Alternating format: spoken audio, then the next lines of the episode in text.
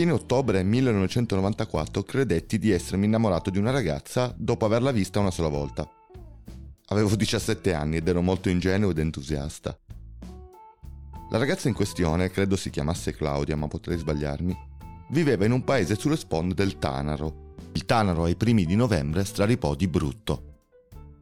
Molti paesi furono gravemente colpiti, tra cui quello della ragazza di cui credevo di essermi innamorato. Decisi di andare a trovarla. Non si può, dicevano tutti. I paesi sono isolati. Non mi scoraggiai. A 17 anni non ci si scoraggia per queste piccole cose, soprattutto quando credi di essere innamorato. Scoprì che da Settimo Torinese la domenica mattina alle 6 in punto un camion di volontari sarebbe partito alla volta proprio di Canelli, il paese della ragazza di cui credevo di essermi innamorato. Mamma, papà, vado a fare il volontario nei paesi dell'alluvione, dissi ai miei. Mio padre mi accompagnò quella domenica mattina dubbioso. Sapeva il mio reale intento. Non avevo nessuna intenzione di prendere una pala in mano. Figurarsi spalare fango tutta la domenica. Volevo imbucarmi su quel camion, arrivare nel paese, scendere dal camion, dileguarmi, raggiungere la ragazza, stare con lei. Mi sarei poi ripresentato alla fine della giornata per il passaggio di ritorno. Gli altri volontari mi guardarono con la stessa perplessità di mio padre. Sembravo vestito più per un appuntamento galante che per una dura giornata di lavoro. Partimmo. Arrivammo alle porte di Canelli. L'esercito davanti a un ponte crollato. Non si entra, passiamo solo noi militari. Il paese è isolato, dirigetevi su Rocchetta Tanaro. È qui vicino, lì si può andare a spalare. Non ci potevo e volevo credere. Provai a corrompere l'esercito perché mi portasse. Niente da fare. Questa è la pala. Non avevo il cellulare, ma tanto la linea non ci sarebbe stata. La ragazza di cui credevo di essere innamorato mi avrebbe aspettato invano. Spalai tutto il giorno tolsi secchiate di fango. Non avevo mai visto così tanto fango in vita mia.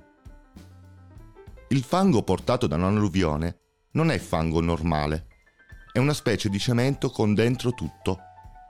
Rami, oggetti, pietre, copertoni, pezzi di metallo, rifiuti. È una sostanza densa, appiccicosa, maledorante. Non ha neanche il colore del fango. Rocchetta Tanaro era un paese fantasma, triste, freddo, devastato. La gente era silenziosa, non piangeva neanche. Si lavorava.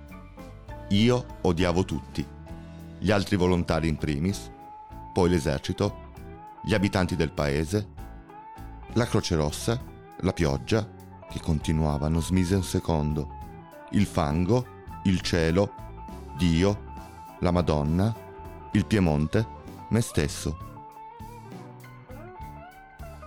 Un signore ci regalò delle bottiglie di vino per ringraziarci di averlo aiutato a spallare a casa sua. L'aprimmo, bevetti, fango pure dentro la bottiglia. Non so come e perché, ma la giornata finì. Era buio, freddo, ed io ero sporco, i vestiti danneggiati per sempre, arrabbiato, stanco. Tornai indietro non sul camion, troppo pieno, ma grazie al passaggio di un uomo che aveva un fiorino pieno di vestiti usati.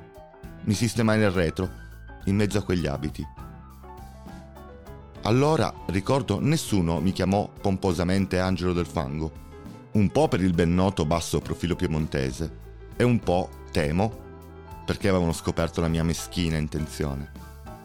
Insomma, non avrei mai meritato quel celestiale appellativo nonostante alla fine quel figlio di puttana di fango io l'avevo sparato come gli altri. Quella ragazza non la rividi più e comunque non mi amava. Credetti di stare male per questo. Poi mi dissi che comunque era un po' troppo bionda per i miei gusti.